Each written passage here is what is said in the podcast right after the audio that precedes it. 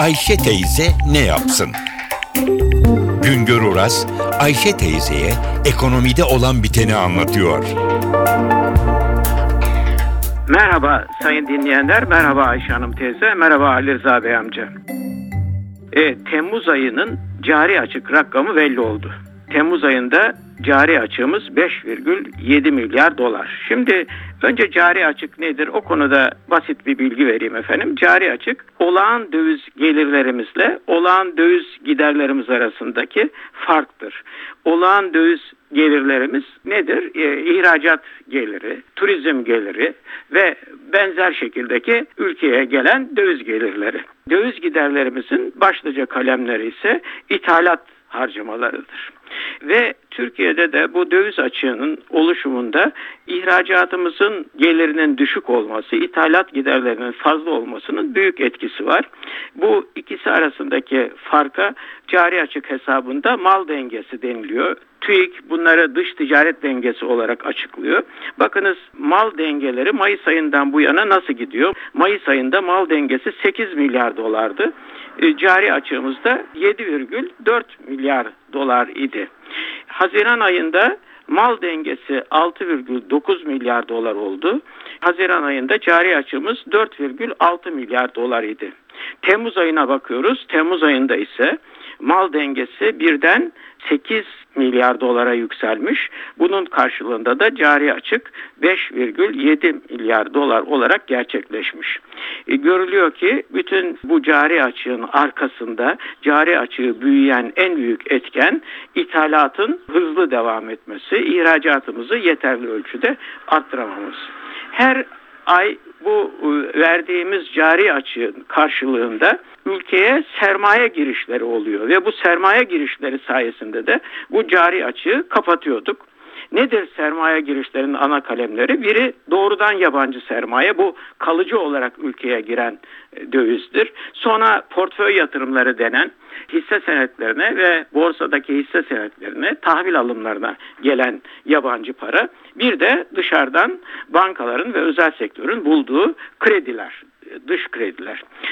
Bugüne kadar ülkemizde e, genellikle yani bugüne kadar demeyelim de bu Mayıs ayına kadar ki dönemde genellikle ülkeye cari açığın daha fazlası miktarında sermaye hareketiyle döviz girişi oluyordu. Bu sayede hem döviz bol, bol miktardaydı hem de dövizin fiyatı da aşağıdaki rakamlarda oluşuyordu. Bir fiyatta bir istikrar vardı ama Mayıs ayından sonra Mayıs, Haziran, Temmuz aylarının rakamları ortada görülüyor ki ülkeye döviz girişinde, sermaye hareketiyle döviz girişinde bir yavaşlama var.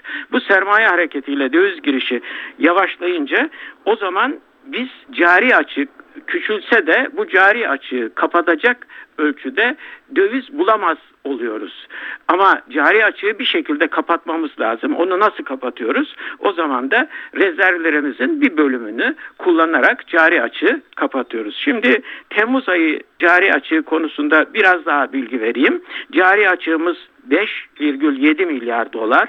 Buna mukabil sermaye girişi olmamış hani daha önceki yıllarda Mayıs yahut da Mayıs ayına kadarki dönemde hep sermaye girişiyle açıktan fazla döviz giriyordu ya Temmuz ayında döviz girişi net döviz girişi yok. Tam tersine net sermaye çıkışı var.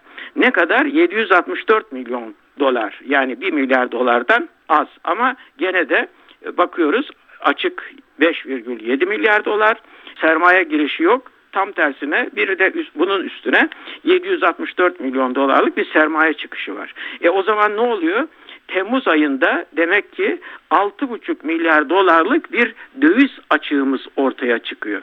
İşte o Temmuz ayındaki 6,5 milyar dolarlık döviz açığının bir şansımız olmuş Temmuz ayında. Nereden geldiği belli olmayan yahut da Merkez Bankası hesaplarında net hata noksan kalemi olarak görülen 4,8 milyar dolarlık bir döviz girişiyle bunun bir bölümünü kapatmışız ama geriye kalan 1,7 milyar dolarlık bölümü de döviz rezervlerinden karşılanmış.